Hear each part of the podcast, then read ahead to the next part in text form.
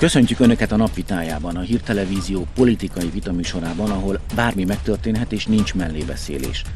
Hazarendelték Kievből az amerikai és a brit diplomaták családjait. Joe Biden, amerikai elnök azt mondta, egy orosz támadás megváltoztatná a világot. Kezdjünk!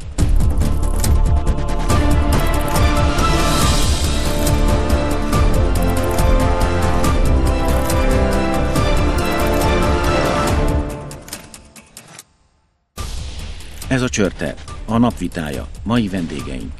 Stír Gábor Oroszország szakértő, aki azt mondja, a háborús hisztériakeltés a geopolitikai játszma része. Gyarmati István biztonságpolitikai szakértő, aki szerint megvan a veszélye, hogy az ukrán-orosz konfliktus háborúba torkollik. Aki a vitát ma vezeti, Pindrok Tamás. Jó estét kívánok a nézőknek, és az uraknak is jó estét kívánok. Nagy-Britannia is megkezdte a nem létfontosságú személyzet kivonását az ukrajnai nagykövetségéről. Kapcsoljuk Hekenasz László, londoni tudósítónkat. Jó estét kívánok, Laci! Mire hivatkoznak a britek London? Miért kell kivonni a családtagokat Ukrajnából? Jó estét kívánok! Igen, a britek az Egyesült Államok példáját követik egyébként, de úgy tűnik, hogy az Egyesült Államok és brit titkosszolgálati információkra alapozva döntött úgy, hogy visszavonja a diplomatákat, illetve családtagjaikat, és ez a titkosszolgálati információ szerint a Oroszország egész Ukrajna lerohanását tervezi, tehát nem csupán a kelet-ukrajnai szakadár területekét, majd Kievet elfoglalva egy orosz barát kormányt segítene hatalomra. A britek azt is tudni vélik, hogy ennek a kormánynak a vezetője egy volt képviselő Jefenyi Murajev volna. És mindez nem kiszivárgott információ, hanem Lisztrasz brit külügyminiszter maga hozta nyilvánosságra indoklandó a diplomaták hazahívását, illetve az Ukrajnába irányuló brit fegyverszállításokat.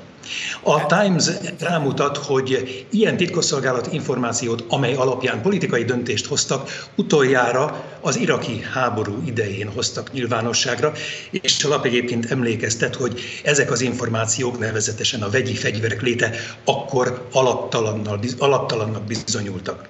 Maga Jefenyi Murajev a Timesnak nyilatkozva azt mondta, hogy ezek a hírek még nem is csak a James Bond, hanem inkább a Mr. Bean kategóriába tartoznak. Laci, miért ilyen aktívak a britek a térségben? Ez mintha újdonság lenne mostanában, nem? Igen, de hát azért elsősorban, ha térképre nézünk, nyilvánvaló, hogy Európán belül a britek azok, akiket a legkevésbé érint, vagy érinthet ez a konfliktus.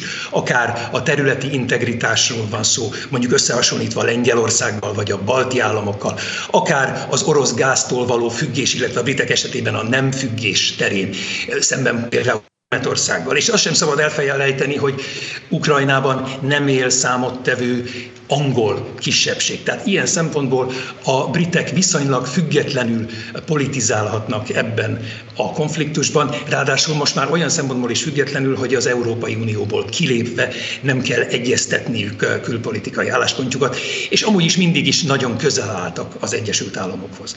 De azt hiszem, hogy ez a szerep nem csak rájuk esett, hanem nagyon aktívan vállalják is ezt, hiszen ezzel az Unióból való kilépés és a legalábbis lát látszólagos perifériára szorulás után ismét megalapozhatják akár nagyhatalmi szerepüket is a nemzetközi parandon, és ez bizonyítja az is, hogy eh, hírek szerint eh, a brit védelmi miniszterben vala személyesen fog Moszkvába utazni, amire 2013 óta nem volt példa.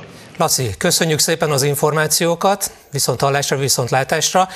És akkor vitázzunk erről az egész konfliktusról, nem csak a, persze a britek szerepéről. Miről szól ez a konfliktus? Ki van itt konfliktusban? Gábor. Hát kezdjük azzal, hogy nem Ukrajnáról szól. Ukrajna egy nagy geopolitikai szembenállás, összecsapásnak a felvonulási terepe, és ezt körülbelül 8 éve látjuk, és Ukrajnát igazából sajnálni lehet, mert áldozata ennek, az össz, ennek a szembenállásnak, hogy ki között van a szembenállás, az egyértelmű, hogy Oroszország és a nyugat, ezen belül alapvetően és elsősorban az Egyesült Államok, mert az Európai Unió országainak és az Egyesült Államoknak az érdekei azért különböznek. A az utóbbi időszakban egyébként az angol száz hatalmak aktivizálódtak nagyon Ukrajnában, és itt nem az Egyesült Államokra gondolok elsősorban, itt már említettük, hogy Nagy-Britannia. Nagy-Britannia nagyon ott van a terepen, a kiképzésben, a diplomáciában, az, az információs háborúban, a, a pszichikai hadviselésben, ami most folyik, és és úgy tűnik, hogy van egyfajta leosztás az angol száz hatalmak között, így a, a közvetlen feladatokat elsősorban Anglia és mondjuk Kanada látja el, és a, az egésznek a koordinálását, a diplomáciai részét, azt pedig az Egyesült Államok viszi. István? Ugye, ha kicsit visszamegyünk, a, a dolog azt hiszem 2008 körül kezdődött, amikor Putyin úgy döntött, hogy akkor most támadásba lendül és megpróbál visszahódítani területeket, amiket a Szovjetunió szétesésével, ugye amit ő a 20. század legnagyobb katasztrófájának nevezett, elvesztett. Ugye először ez Grúziában történt, az egy teszt volt, a nyugat sajnos nem reagált rá hogyan se, és ez fölbátorította Putyint, és a következő menet ugye nyilván Ukrajna, hiszen az a legfontosabb ebből a szempontból. Itt nem csak kelet-nyugat, Oroszország nyugat szembenállásról van szó, Ukrajna az egy az egy nagyon fontos terület az oroszok számára, sajátjukénak tekintik tulajdonképpen. Ugye Putyin azt is mondja, hogy nincs is olyan, hogy ukrán meg, meg, meg, ukrán, meg ukrán nemzet. Én még fölhívnám a figyelmet, hogy, hogy ő novemberben tavaly mondott egy beszédet, mostanában elég sok beszédet mond, és nagyon érdekeseket, ahol kijelentette, hogy Oroszország nem európai hatalom, ebből kifolyólag nem az európai biztonsági rendszeren belül akarja megtalálni a, a saját biztonságát. A diplomata családtagok kivonása egy izgalmas kérdés. Az Európai Unió nem akarja kivonni diplomatáit. Mit jelent ez, mit jelez ez az amerikai és a brit lépés és az uniós közlés? Hát mindenek előtt azt jelenti, hogy különböző érdekek vannak jelen ebben a térségben, ebben a konfliktusban. Már az előbb utaltam rá, hogy, hogy mások az angol százhatalmak érdekei, és mások a, az többi európai nagyhatalom érdekei, elsősorban a franciákra és Németországra gondolok. Nem véletlen az, hogy, hogy Olaf Scholz német kancellár elfoglaltságára hivatkozva most a napokban nem is tudott beszélni Joe Bidennel, előbb megvárta azt, hogy, hogy Macron francia elnökkel találkozzon semmiképpen nem érdeke az Európai Unió eme nagyhatalmainak, és általában az Európai Uniós országoknak, kivéve a baltiak és a, a lengyelek, valamint Románia, az a, a konfliktus élezése. Tehát az említett három ország, illetőleg csoport az egyértelműen a, a, az angol száz hatalmakhoz sorakozik föl, míg az Európai Unió nagyjából többi része mindenképpen az eszkaláció visszafogását, a tárgyalásos megoldást támogatná, sőt, a németek mindenféle szankciós fenyegetésekből eleve kivonnák az energetikát, vagy kivennék az energetikát, és tehát a lényeg az, hogy különböznek az érdekek. Alapvetően különböznek az európai érdekek és, és a, a, a tengeren túli érdekek. És még egy dolog, hogy ami, ha már visszamentünk az időben, itt 2008-ra, én még egy évvel visszamennék 2007-re, és nem arról van szó, hogy, hogy Putyin a Szovjetunióról álmodik, hanem arról van szó, hogy 2007-re Oroszország eljutott odáig, hogy egyrészt stabilizálta magát belpolitikailag, gazdasági növekedés indult meg, és ezzel párhuzamosan az az öntudat, meg megerősödött az öntudat, talpra állt Oroszország, és innentől kinyilvánította a Müncheni beszédben 2007-ben Vladimir Putyin, hogy elég volt abból, hogy hogy másodrendűnek tekintik Oroszországot. Oroszország egyenrangú partnerként akar tárgyalni. Erről szólt ez az egész. Az, hogy, és onnantól, tehát figyelmeztetett, hogy ez nem így lesz, akkor lesznek következményei. Egyébként nem Oroszország támadta meg Grúziát, hanem, hanem Szakasvili táma, kezdte el lőni ott a, a, az oszét fővárost, és és Ebből lett a konfliktus. ebből lett a konfliktus, így van. És Tehát nem, nem, nem arról szól az egész, hogy Putyin elhatározta, hogy most visszaállítja a Szovjetuniót. Csak egy rövid megjegyzés, az oroszok támadták meg Grúziát, akkor is ez lenne a helyzet, ha Szakasvili kezdte volna felszabadítani saját területeit, mert ugye az a saját területe, de az orosz csapatok előbb átrépték a grúz-orosz határt, mint hogy Szakasviliék elkezdtek valamit, bármit is csinálni Oszétiában. Ugye ez így van, ugye az Abháziában semmit nem csináltak Szakasviliék, és mégis támadtak a, az oroszok, és hát elég furcsa dolog, hogy mind Szakasvili, mind a grúz külügy, hadügyminiszter külföldön volt akkor, tehát ezt nem szokták azért csinálni, hogy úgy most támadás van, és akkor elutazok előtte szabadságra, de ez egy történelmi kérdés. Még egyszer mondom, ha Szakasvili kezdték volna, akkor is az oroszok az agresszorok, mert, Ukrajna, mert Grúziáról van szó. Én azt gondolom egyébként, hogy, hogy az, az angol száz hatalmak és az Európai Unió között alapvető érdek egybeesés van. Vannak különbségek, hogy ezeket az érdekeket hogyan akarják érvényesíteni. Ugye senki sem akarja azt, hogy az orosz követelések teljesüljenek, tehát senki sem akarja, hogy Oroszország kiherélje a NATO-t, senki sem akarja azt, hogy egy orosz agresszió következzen be Ukrajna ellen, senki sem akarja azt, hogy Ukrajnában egy, egy orosz bábkormány jöjjön létre. Az egy más kérdés, hogy fontos kérdés persze, hogy ezt hogyan, hogyan akarják elérni. Egyébként senkinek sem érdeke a, a helyzetnek az élezése, se az angol szászoknak, se a lengyeleknek, se a baltiaknak. Akkor most nincsen agresszor? Vagy az oroszok az agresszorok? A nyugati médiában úgy néz ki, hogy Oroszország ismét agresszor. A nyugati médiában egyértelműen így néz ki, de ez, ami, ami a nyugati médiában, vagy a nyugati média eszköze az információs háborúnak, és az én véleményem szerint ez az egész információs háború, ez kísérője a, a diplomáciai tárgyalásoknak, a diplomáciai vonalnak, tehát most a tétek emelése zajlik, Ebben természetesen a, a, a nyugati médiában Oroszország agresszorként jelenik meg, de nem értem, hogy milyen agresszor, tehát Oroszországi jelen pillanatban, hangsúlyozom jelen pillanatban, senkit nem támadott meg.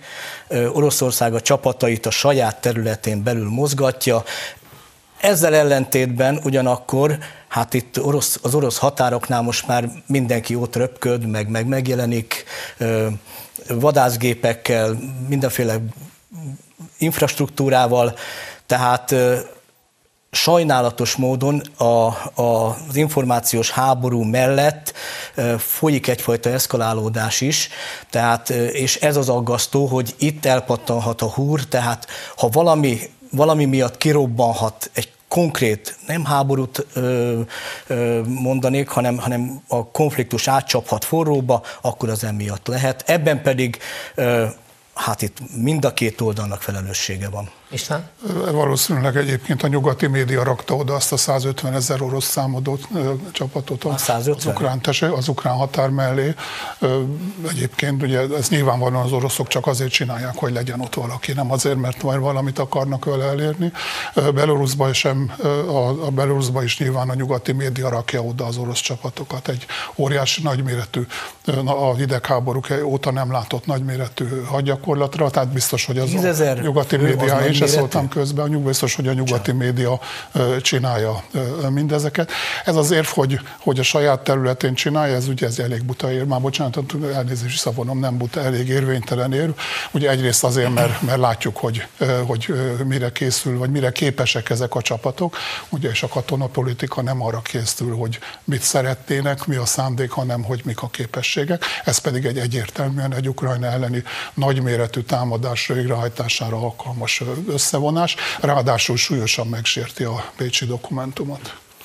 Ezzel kapcsolatban az ukrán elnököt idézném inkább, aki azt mondja egyrészt a, az amerikai, arra a lépésre, hogy az amerikaiak és a, a britek kivonták, a, vagy hazaviszik a családtagjaikat, hogy, hogy ez erősen eltúlzott lépés, nincs ilyen veszély, nincs közvetlen veszély Ukrajnában, sőt, Los, ahogy fogalmazott Zelenszky, Los Angelesben a bűnözés miatt nagyobb veszélyben vannak, mint Kijevben. Egyébként pedig az a helyzettel kapcsolatban is azt mondta, hogy, hogy nincs arra utaló jel, hogy most Oroszország megtámadná Ukrajnát, de ezt mondja mindenki szinte, tehát akkor, amikor olvassuk a, a híreket, hogy Oroszország csapatösszevonás, mekkora csapatösszevonás hajtott végre, most már mindjárt háború lesz, most már itt, itt van a, a, a támadás időpontja, akkor a cikkek végére, vagy a megszólalások végén eljutunk odáig, hogy de nem valószínű. Tehát azért a nagy többség azt mondja, hogy igen, fönnáll a veszélye egy konfliktusnak, de nem valószínű az, hogy Oroszország megtámadná, hiszen miért támadná meg? Tehát semmi... Sok minden oka van. Miért Sok minden van ellene, István. szól ellene. Én is mindig ezt mondtam az elmúlt hetekben, amikor kérdezték, hogy a képesség megvan, jelenleg nem valószínű, mert, mert Putyinra sok mindent lehet mondani okkal, ok nélkül rosszat, de az, hogy buta, azt nem, és ez egy öngyilkos művelet lenne, hogyha megtámadná Ukrajnát, nem lenne képes. Ugye az orosz csapatok képesek lennének mondjuk elfoglalni Ukrajnát, megtartani nem lennének képesek. Oroszországnak nincs pénze arra, hogy ezt, ezt megtegye. Ezzel együtt ugye szoktak háborúk úgy kezdődni, hogy senki nem akarja, mert valaki elkezdi, azt gondolja, hogy gyorsan győzelmet arat, aztán végül nem. Uraim, köszönöm szépen az első félidő vége, de jövünk vissza a másodikra, ne menjenek messzire.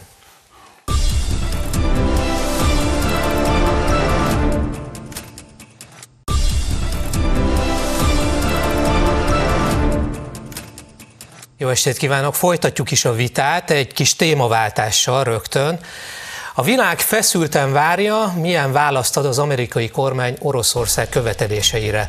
Moszkva múlt év végén a Kelet-Európába telepített NATO csapatok és fegyverzetek kivonására szólította fel a nyugati szövetséget.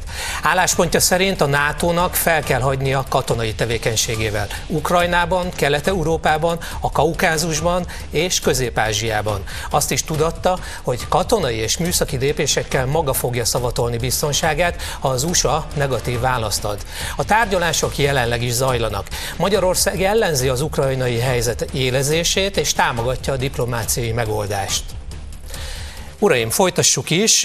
Egy-egy szóval minősítsük a mostani helyzetet, hogy most mi, a, tényleg mi, mi, mi az állapot várakozás. Tehát várunk az amerikai válaszra, és véleményem szerint folytatódni fognak a tárgyalások. Egy szó? A helyzet padhelyzet. Na hát akkor nézzük, várakozás. Mire várunk pontosan? Lesznek még tárgyalások, folynak? Majd az amerikai írásos válaszra várunk, hiszen az amerikai külügyminiszter az elmúlt pénteken megígérte ezt, Szergej Lavrovval találkozva Genfben, és nagyon fontos, hogy milyen lesz ez a válasz, mert a, az eddigi tárgyalásokon, a személyes tárgyalásokon, ugye ami kiderült ezekről, abban hát nagyjából mindenki a saját álláspontját ismételgeti. Elmozdulás viszont, viszont kell, hogy legyen ahhoz, hogy, hogy folytatódhassanak a tárgyalások. Ugye az orosz fél azt mondta, hogy itt egy csomagról van szó, ebből nem lehet válogatni. Véleményem szerint kompromisszum lesz a vége, és lesz kompromisszum valamikor hogyha valamikor a, a nyárra, őszre mondjuk mindez, ez a tárgyalássorozat egy, egy Putyin-Biden találkozóban csúcsosodna ki, akkor nagyjából elégedett lehetne a világ, és én valahol erre is számítok. Lesz kompromisszum is le? Ugye a választ én meg tudom mondani, hogy mi lesz nyet, no, az lesz a válasz, mert amit az oroszok előterjesztettek, ugye az utoljára tulajdonképpen Josif Vissarionő is terjesztette elő Jaltában, azzal a különbséggel, hogy ő még csapatokat is akart állomásoztatni ezekben az országokban. Hát ezt most Putyin egyelőre nem kérte, de hát nyilvánvalóan egy ilyen Jalta light az elfogadhatatlan nem csak Amerikának, hanem azoknak az országoknak is, akikről, akikről szó van. Ezzel együtt valószínűleg tartom, hogy az amerikaiak azt fogják mondani, hogy ezt nem, de, és akkor föl fognak sorolni néhány néhány lehetőséget, amiket már egyébként többé-kevésbé láttak is, ha ha tudnám, hogy Putyin meg, meg Biden nézi ezt a műsort, akkor el is mondanék néhányat, de valószínűleg nem nézik. Reméljük nézik. Hát hibázna, hibásak, de nem, nem nézik. Úgyhogy én is azt gondolom, hogy, hogy az amerikaiak nemet fognak mondani, az oroszok egy nagy műfelháborodással majd azt mondják, hogy na hát ez valami szörnyű, és aztán elkezdődik a, a húzavona. Az, hogy Oroszország azt mondja, hogy ha nem garantálják a biztonságát, amit egyébként nem tudom, hogy lehet garantálni, úgy, hogy ez, ez az oroszok számára számára elfogadható legyen, akkor saját eszközökkel fogja ezt biztosítani. Ez egy teljesen legitim dolog. Hát miért ne biztosítaná saját eszközökkel? A kérdés, hogy mik lesznek ezek az eszközök. Gábor? Tehát kezdjük azzal, hogy igen, a, a nyugati sajtó most elkezdte ezt a, a új Jalta meg, meg ezt a ö, kommunikációt, itt szó sincs új Jaltáról. Ja, arról szó sincs, hogy a, az adott országoknak, vagy éppen most beszélünk Ukrajnáról, a társadalmi rendszerét például meg akarná határozni Oroszország. Egyetlen egy dologról van szó. Amit már említettem, hogy 2007 óta az orosz kommunikáció és az orosz lépések is ezt erősítik, hogy, hogy Oroszország visszatért a globális porondra, Oroszország elege van abból, hogy az érdekeit félresöpörték, lesöpörték az asztalról egészen Fenyegetve érzi magát a NATO miatt? Fenyegetve érzi magát, a NATO közeledik, folyamatosan közeledik az 1990-es ígéretek ellenére. Voltak ilyen ígéretek? Voltak ilyen nem ígéretek. Gorbacsov is megmondta, hogy nem voltak. Már nem mondta, hogy nem voltak, voltak ígéretek. Megmondta. Az egy izgalmas kérdés, a, amiről beszélhetünk egyébként, a NATO terjeszkedése Kelet-Európában, Európában az oroszok azt mondják, hogy megígérték, hogy nem, az amerikaiak azt mondják, hogy nem voltak. Gorbacsov buta vénember elfelejtette biztos. Nyilvánosságra hozott titkosítás alól feloldott amerikai dokumentumok vannak erről. A Washingtoni Egyetem Nincs ezt kutatta. Hát, majd átküldöm a linket, hogy hol vannak. Tehát, De a konfliktus maga ebből ered, ezek szerint? Ez egy része a konfliktusról, vissza, visszamegyünk, visszamehetünk idáig is, tehát ez, e- ebből a bizalmatlanság ered. Tehát Oroszország nem hisz abban már, amit az Egyesült Államok ígér neki, pontosan ezért, és, és nem csak a bizalmatlansága fontos, hanem az, hogy, hogy a 2000-es évek végére Oroszország eljutott oda gazdasági értelemben kevésbé, de katonai értelemben mára egyértelműen, hogy nem csak elmondhatja az érdekeit, nem csak azt várhatja el, hogy, hogy figyelembe vegyék az érdekeit, hanem Emögé katonai erőt is tud ö, állítani, és ezt nagyon jól érti az Egyesült Államok, ezért is ült le tárgyalni, és, és igenis vannak olyan jelek, hogy, hogy miről akar az Egyesült Államok tárgyalni, például a, a, a kis és középhatóságú távolságú rakétákról szóló szerződés visszaállításáról. El fölmerült az is, hogy, hogy esetleg akkor mondjuk nukleáris rakétákat vagy nukleáris tölteteket nem telepítenének Ukrajnába. Tehát ezek már apró lépések, de fontos lépések, amiről lehet tárgyalni, és, és nem arról van szó, hogy, hogy még egyszer, hogy Jalta lenne, vagy új Jalta lenne, meg, meg érdek szférák le, lerajzolása, hanem arról, hogy hogy Oroszország érdekeit végre figyelembe vegyék, biztonsági érdekeit. Csak a biztonságpolitikáról van adott esetben szó, és hogyha már egyszer történelmi párhuzamokat, hasonlatokat hozunk, akkor, akkor Ukrajna esetében sokkal inkább elfogadható lenne orosz szempontból egyfajta finlandizáció semmint István Jaltát emleget. Ukrán szempontból meg nem, de hát az kit érdekel, ugye az oroszok a fontosak, hogy mit akarnak Ukrajnáról. Egyébként senki soha nem akart atomfegyvereket telepíteni Ukrajnába, ezt csak úgy megjegyzem, ez egy, ez egy hamis vád, amit sokan mondanak. De hát ugye Oroszország kénytelen sok szempontból katonai eszközökhöz folyamodni, mert más eszköze nem nagyon van. Ugye ellentétben a más országokkal. Ugye, de hát ezt a nyugati sajtó fölfújja, mint ahogy odavitte a 150 ezer katonát az ukrán határa és a nyugati sajtó. Tehát itt arról van szó egyébként, hogy Oroszországnak vannak biztonsági érdekei, és azt gondolja, hogy ezt mindenkinek automatikusan el kell fogadni. Vannak érdekszférái, mert ugye Putyin érdekszférákról beszél például, hogy Ukrajna az orosz érdekszféra, meg a középkelet is, amiket mindenkinek el kell fogadni. Ez mit jelent, ezt én még nem tudom, még nem értettem meg, de valószínűleg az én hibám. És hát ugye erre meg nem hajlandóak se az ukránok, se az amerikaiak, se, se senki más. Ugye valóban természetesen ugye a, a rendszerváltozást még nem követeli Putyin ezektől az országoktól, de mondtam, hogy katonákon kívül ugye az, a, a jaltai helyzetnek a helyreállítását szeretné igazából, vagy a 90-es helyzetnek teljesen mindegy. Ugye annak persze csak egy, egy kivonatát, mert a Párizsi kartát, meg a, a konvencionális fegyverekről szóló szerződést azt azért nem, csak azt, hogy, hogy a NATO-t kiheréljék. Váltsunk egy picit témát, Oroszország százezernél több katonát vezényelt a kelet-ukrajnai térségben. Moszkva kijelentette, hogy nem fog eltűrni támadást Ukrajna és a nyugat részéről a Donetsz medence ellen.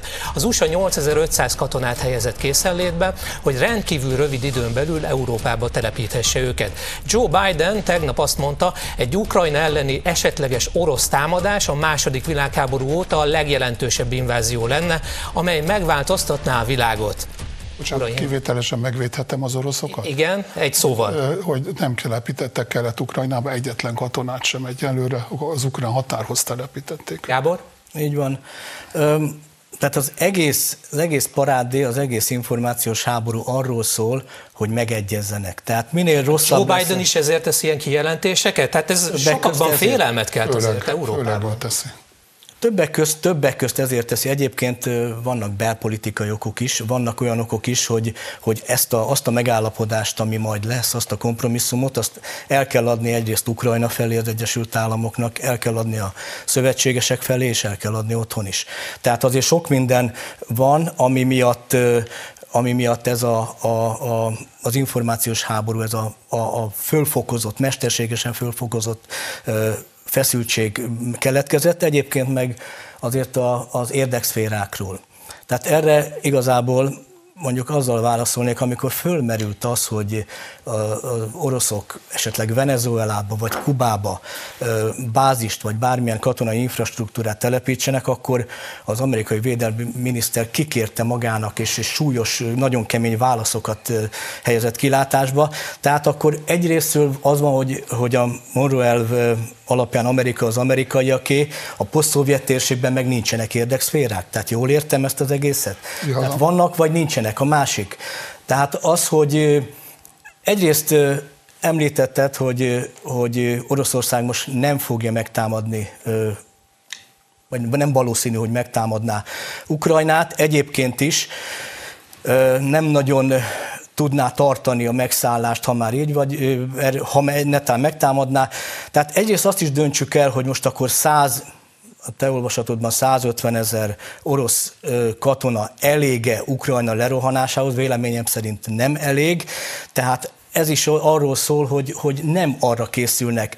Erőt demonstrálnak, mint ahogy erőt demonstrál a NATO is azzal, hogy a térségbe vezényel kisebb jelen pillanatban kisebb erőket, de kilátásba helyez komolyabb erők, helyezi komolyabb erők térségbevezénylését, és közben megy a szankciós fenyegetés. És Tehát ez mind, mind ki fog futni, reméljük abban, hogy, hogy lesz egyfajta kompromisszum és megegyezés. Érdekszféránk, ez egy izgalmas kérdés. Dél-Amerika, Közép-Amerika, orosz. De nem látok százezer amerikai katonát Venezuela határainál egyelőre még, de hát ez biztos még nem is nyugati, nyugati sajtó majd oda, oda rakja, vagy a keleti sajtó oda rakja őket érde, mi az, hogy érdekszféra? Ugye az orosz érdekszféra az attól van, hogy Oroszország kijelenti, hogy ez az ő érdekszférája, és ez azt jelenti, hogy ott az történik, amit ő megenged.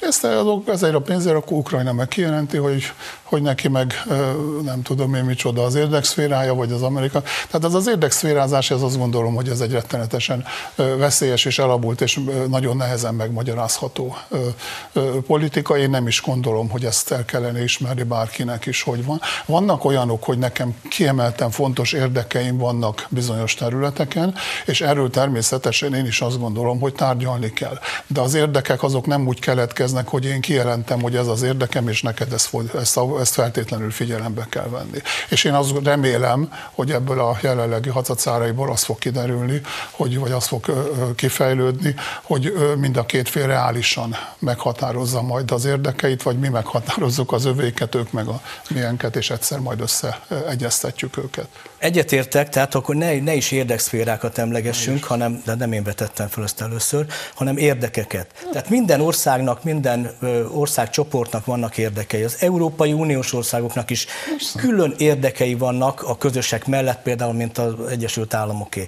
Oroszországnak is megvannak az érdekei, és ahogy már említettem, elég erősnek érzi magát ahhoz, hogy az érdekeit megpróbálja érvényesíteni. És mindig azt vetett föl, hogy katonai úton. Katonai úton egyelőre nem érvényesítette az érdek, érdekeit. Mondjuk a krímet katonai úton szállta meg, csak úgy egy példácskát Jelen, a jelen konfliktusról beszélek. Az része ennek. De mindegy. A, a Krímről sokat beszélhetünk, egyébként a Krím a vörös vonalakról szó sokkal inkább, tehát ott azért lépett Oroszország véleményem szerint, mert, mert azt mondta, hogy eddig és nem tovább, Ez az. és kész. Igen, tehát Oroszország kijelentő Tehát eddig és, és- tovább, és megszállja a krímet. Hát persze, logikus. Az a krím, amelyik egy elég sajátos, tehát hogy hova tartozott, hova nem tartozott, tehát nemzetközi jogi értelemben természetesen Ukrajna része. Azon kívül volt ott egy népszavazás, tehát el lehet erről vitatkozni, hogy elcsalt népszavazás. Persze. A megszállás Persze, után, nem? elcsalt. A megszállás Persze. után Azért, azért, nem tudom, jártál te már a Krímbe, hogy ott Sokszor. milyen érzület van, tehát meg Sokszor volt. jártam, sokszor jártam. Tehát akkor, akkor az egyértelmű, hogy orosz, ö, orosz párti... Ugye ott oroszok volt a- vannak többségben, többségben most- is. Most már, most Nem, már igen. akkor is- Most már igen, meg kiutálták. Akkor is volna a 65-70 határokat is. százalék volt az orosz Ez többség. hazugság egyébként, mert hogy a, a, a, egy orosz website az orosz emberi jogi biztosnak a websájtja időre nyilvánosságra hozta, hogy 31 százalék De. Kelet-Ukrajna nem 31, ugyanez, a, nem ugyanez a helyzet, hogy ott orosz többség van? De most orosz már igen, többség. persze, igen. Orosz ajkú, én akkor hadd mondjam el, amikor hogy tíz éve Donbassba jártam, ültünk, beszélgettünk egy újságíróval, és tényleg arra voltam kíváncsi, kik vagytok ti? És akkor azt mondta, hogy mi ukrán állampolgárok vagyunk, egyébként meg oroszul beszélünk, orosz a, a, a lelkületünk, és egy hasonlattal úgy fogalmazott, hogy olyanok, mint az olaszok Amerikában. Tehát egymás közt orosz, ö, olaszul beszélnek, egyébként ö, ö, amerikai állampolgárok. Nos, ezt a, ezt a, a lelkületet törte meg 2014 teljesen, tehát most már ilyenről nem beszélhetünk. Van, tehát, van különbség. Két különbség van. Egyrészt, hogy az olaszok Amerikában beilleszkednek, másrészt meg az amerikaiak nem akarják diszkriminálni azt, aki oroszul beszél. Olaszul beszél. Nem Hát így van, az ukránok pedig diszkriminálják. Ezt mondom, hogy nem Így úgy, van. Hát mint az ukránok. Az ukránok nem egy ártatlan Pont, fehér bárány. pont arról beszélünk, hogy, hogy Ukrajna akkor, amikor arról beszél, hogy a terület egységét helyreállítani, ami nagyon helyes, meg szuverenitás, akkor azért el kell, el kell gondolkozni azon, hogy azok az emberek, az az 5 millió ember nagyjából a Donbassban, hogy fog visszatérni az ukrán állam keretei közé, amikor hát persona non grátaként vis, ö, viszonyulnak hozzá. hozzá Ukrajnában belső feszültségek is vannak. hozzájuk. Ukránok és oroszok között. Nem csak ukránok és oroszok, rengeteg belső feszültség van. Nagyon sok, nagyon sok. így. Ukránok és ukránok között is. Ugye, mert hogy Ukrán, Ukrajna reform, hogy mondjam, teljesítménye hát elég pici. Nézzük a magyar kérdést, a magyar kisebbségek helyzetét ebben a konfliktusban. A múltkori adásban már volt erről szó, de azért vizsgáljuk meg, hogy milyen veszélyei vannak ennek a konfliktusnak a magyar kisebbségre. Hát már látjuk, hogy veszélyei vannak, ugye a, a, az, azzal az okkal, vagy ürügyel, okkal, hogy az oroszokkal kibánjanak, elbánjanak. Ugye a, a a fűnyíró eltalálta a magyarokat is, és minden más kisebbséget is, és az ukránok sajnos nagyon ritkán figyelnek arra oda, hogy nem feltétlenül kéne a kettőt egymás, egymás mellé állítani, hiszen ugye azt az ukránok mondják, én szerintem igazuk van, hogy az orosz kisebbségnek a, az orosz országgal való kapcsolatai, Oroszországnak a támogatása az veszélyezteti Ukrajna területi épségét, egységét, az, hogy a magyar kisebbség vagy a magyar kisebbségnek a támogatása Magyarország által bármiben is veszélyeztetni Ukrajna területi egységét, az, az, még a, le- az talán csak a legal, legelvadultabb ukránok mondják, de nagyon kevesen, és nincs is igazuk. Tehát öngyilkos stratégia az, amikor egy állam nemzetállamot akar építeni, akkor, amikor nagyjából 50 kisebbség él a területén, abból kisebbek, nagyobbak. Tehát akkor, amikor az ö, 2014-ben ugye az Eurómajdánról beszélünk, és az európai integráció volt a cél, nem a NATO akkor sem, tehát itt a mostani konfliktus Amerika meg Oroszország között, vagy a Nyugat meg Oroszország között a NATO-ról szól. Tehát akkor az európai integrációról beszéltek, illetve álmodoztak a, a, a Majdanon fagyoskodó fiatalok, és hova jutottunk jelen pillanat? Oda jutottunk, hogy az európai értékek csak beszélnek közben a kisebbségekről, kisebbségekről, mikor szó van, akkor, akkor minden, a gyakorlat minden, mindenről árulkodik, csak nem európai értékekről. Egy szétesőben levő ország, lehet azon vitatkozni, hogy mennyire, de igazából az állam gyengén működik, a gazdasága, hát olyan, amilyen ilyen körülmények között nem is lehet, de lehetne ennél jobb. Szóval egy nyílt akkor... konfliktus esetén a magyar kisebbségeknek mi lenne a sorsa? A magyar kisebbségnek mi lenne a sorsa? Sok jóra nem számíthatna, az biztos.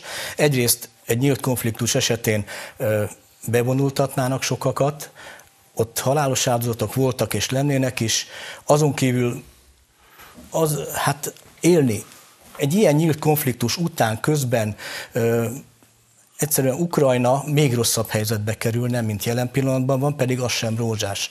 Tehát meg kell kérdezni a kárpátaljai magyarokat, hogy milyenek az életkörülményeik. Ez az első, hogy az még tovább romlana, azon kívül hát életük, tehát a, főleg a fiatalok élete, biztonsága fenyegetett.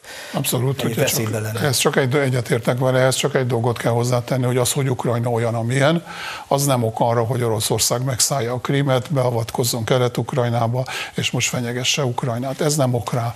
Tehát a, a, ez mindig az egyébként.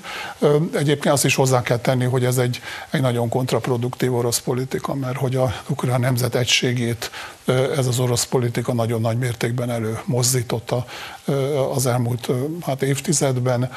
Kontraproduktív ez az orosz politika. Váltsunk egy megint egy kicsit témát, már volt erről szó, de egy nyílt háború Ukrajnában csak az Egyesült Államokat nem érintené közvetlenül, mondják a szakértők. Ukrajnát, Ukrajna teljesen destabilizálódna, az orosz gazdaság megroppanna a nyugati szankciók súlya alatt, Európa pedig energiaválságba sodródna. Amerika nyilvánvalóvá tette, orosz támadás esetén levágják Oroszországot a nemzetközi banki üzenetküldő rendszerről, amelyen keresztül az orosz külkereskedelmet bonyolítják, és amin keresztül az Unió fizet az orosz gázért. A nyugat európai energiaellátás 15-30 százalékát orosz gázszállításból fedezik. Tehát egy ilyen lépés a tél közepén az unió lakosságát sodorná veszélybe. Uraim, egy-egy szóval minősítsük ezt a jövendőlést. Hát ne, nem elég az Ukrajna körüli válság, van mellette egy, egy energetikai, egy európai energiaválság is, ami nem Oroszország az okozója, hanem, hanem a, a átgondolatlan európai energiapolitika, Hát ezek... Egy szó volt átgondolatlan energiapolitika Európában. Ez, igen? Igen. István? igen. Egyetértenek ebben? Nem, veled egyetértek. Uh-huh. De egyébként ezzel is egyetértek, ez egy része, az orosz politika is egyébként ennek része, az átgondolatlan energiapolitika, sok minden probléma, a Covid-válság, tehát sok minden probléma miatt van egy ilyen, ilyen válság, és egyáltalán egyértelmű, hogy ha, ha a háború van Ukrajnában, val körül, akkor ez, ez fokozódna.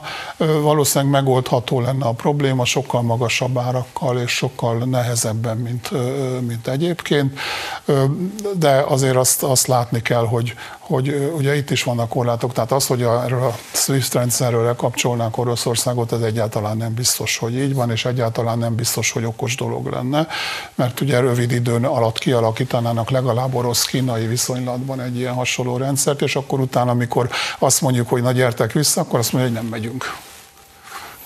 Egyébként Európában nem gázhiány van, hanem magas árak vannak jelen pillanatban, tehát és, és a Gazprom is kész, meg, meg szállítana több gázt De ez is. egy kölcsönös dolog, tehát kölcsönös. hogyha, hogyha az európaiak nem fizetnek, akkor az orosz gazdaság Fizet. is veszélybe kerül. Persze, hogyha nem most, szállít most gázt Oroszország, akkor vice versa. Persze, ugye ez egy, ez, egy, ez egy, én azt gondolom, nagyon leegyszerűsített séma, ugye ez egy kölcsönös függőség Oroszország és Európa között. Senkinek sem jó, ha ezt, ezt, ezt megroppantják. Ugye itt van egy, egy nagyon kardinális kérdés, ez az északi áramlat kettő.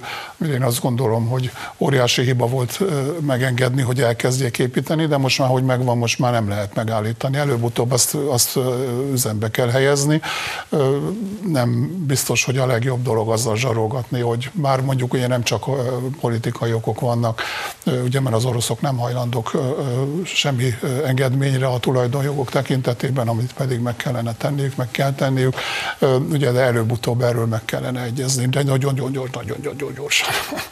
Hát mindenkinek érdeke lenne, hogy, hogy minél előbb megegyezzenek az északi áramlatról, egyébként pedig, hogy kellett volna, nem kellett volna, A németek így döntöttek, szuverén döntésük. Rosszul döntöttek, hát szoktak ők. A németek ezért is várnak ki, nem? Nem küldenek hát fegyvereket, katonákat igen, Ukrajnába. Hát semmi? meg történelmi okok. Így van, az fegyverek. A németeknek van két érzősebük, Izrael és Oroszország a második világháború, nagyon óvatosak, nagyon helyesen egyébként. Csak egy megjegyzésem van azért, mondjunk valami jót is, bár a regnáló kormányokról nem szeretek jót mondani, de ugye most a magyar kormány minden ellenkező híreszteléssel szemben ugye kötött egy megállapodást Ukrajnával, hogy októberig több milliárd köbméter gázzal fogja ellátni Ukrajnát Magyarország. Azért ez egy nagyon jelentős dolog. Magyarország részéről egy gesztus hozzájárulása ahhoz, hogy a konfliktus ne éleződjön ki, és azért azt mutatja, hogy mi nem Ukrajnával állunk szemben igazából, nem Ukrajna európai integrációjával, hanem bizonyos dolgokkal, amik Ukrajnába történnek. Jámon? Teljes mértékben egyetértek. Ez Magyarország érdeke is, Ukrajna érdeke is. Tehát azért azért továbbvinném a gondolatot, azért elvárható lenne most már egy-két ukrán gesztus is Magyarország Igen, irányába, illetőleg a, a kárpátai magyar kisebbség Igen, irányába. Igen. Még egy dolog, azért jó hírt is mondjunk, Igen? hogyha nekünk van több milliárd köbméter gázunk, amit Ukrajnába exportálunk, akkor nem fenyeget a gázhiány a magyar fogyasztók számára. Valószínűleg, mert nem gondolom, nem gondolom, hogy a mi gázunkat adnák el Ukrajnának. Viszont a kínai, amerikai, orosz, kínai és kínai, illetve orosz-amerikai kapcsolatok is most azért terítéken vannak elég erősen. Kínának mi a szerepe mindebben a konfliktusban? Mi lehet a szerepe?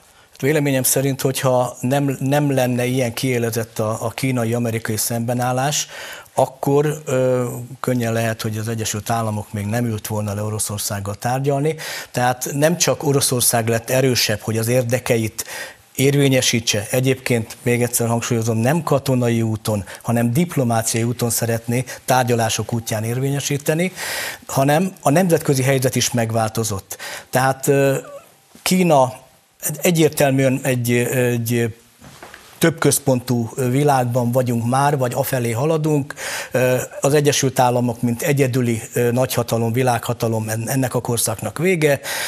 Tehát ő rá van kényszerülve immár arra, hogy, hogy taktikai lépésekben is gondolkodjon. Tehát például abban, hogy, hogy Oroszországgal, Oroszország ne legyen túl szoros viszonyban, ne Kínával megpróbálja leválasztani. Ez is része a tárgyalásoknak amerikai részről, mint egy, egy akarat. Tehát a, a nemzetközi helyzet... de Kínára tekintünk az amerikai szempontból, ugye? Fiamnak mondom, menjem is értse. Oroszország egy fél lábú agyaglábú óriás, Kína viszont kettő nagyon erős izmos lábon álló óriás. Kína szuperhatalom, akár tetszik ez nekünk, akár nem, és az is marad.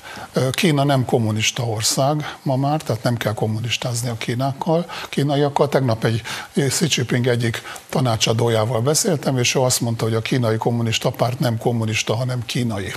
Hm. Ez még egyszer mondom, Xi Jinping tanácsadója.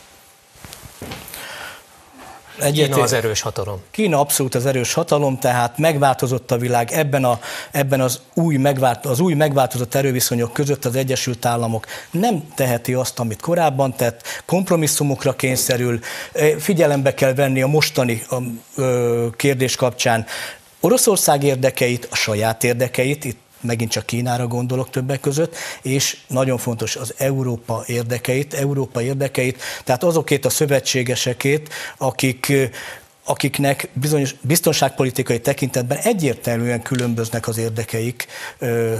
Már egyszer megbeszéltük, hogy nem. Ó, egy, ne folytassuk egy, a vitát, ne egy, egy, egy mondat. Egy igen, mondatot. Könnyű onnan háborúzni. A kínai-amerikai kapcsolat, vagy a kínai-orosz kapcsolatra azt gondolom, hogy a szokásos kutyafarok kapcsolatot kéne használni. Az oroszok azt gondolják, hogy ők a kutya pedig nem. Uraim, ez a végszó. Még folytatjuk majd. Köszönöm szépen, hogy itt voltak. Most pedig a vezércikk következik, amelyben nem Kovács Robert vendégeivel elemzi a nap legfontosabb sajtóhíreit. Szia Robi, kik jöttek ma el hozzád, és milyen témákat boncolgattok? Szia Tamás, köszöntöm a nézőket! Demeter Szilárddal, Kötter Tamással és Ómolnár Miklóssal olvasunk ma este a sorok között. Foglalkozunk azzal, hogy a jelek szerint a baloldalon csak kamu diplomáért jár Sejem Zsinór, a Csekatalin féle korrupciós botrány belefér, hiszen a Momentum EP képviselője még mindig éli világát, miközben a hozzá köthető céghálónál már körbeszámlázásra is előkerültek bizonyítékok. De beszélünk arról is, hogy Márkizai a tőle megszokott módon tagadja le saját szavait, és ha már ő most éppen nem sérteget senkit, akkor szellemi társa Karácsony Gergely tesz a kereszténységet sértő megjegyzést. Hamarosan kezdünk. Uraim, köszönöm szépen, hogy itt voltak, a nézőknek a figyelmet, viszontlátásra!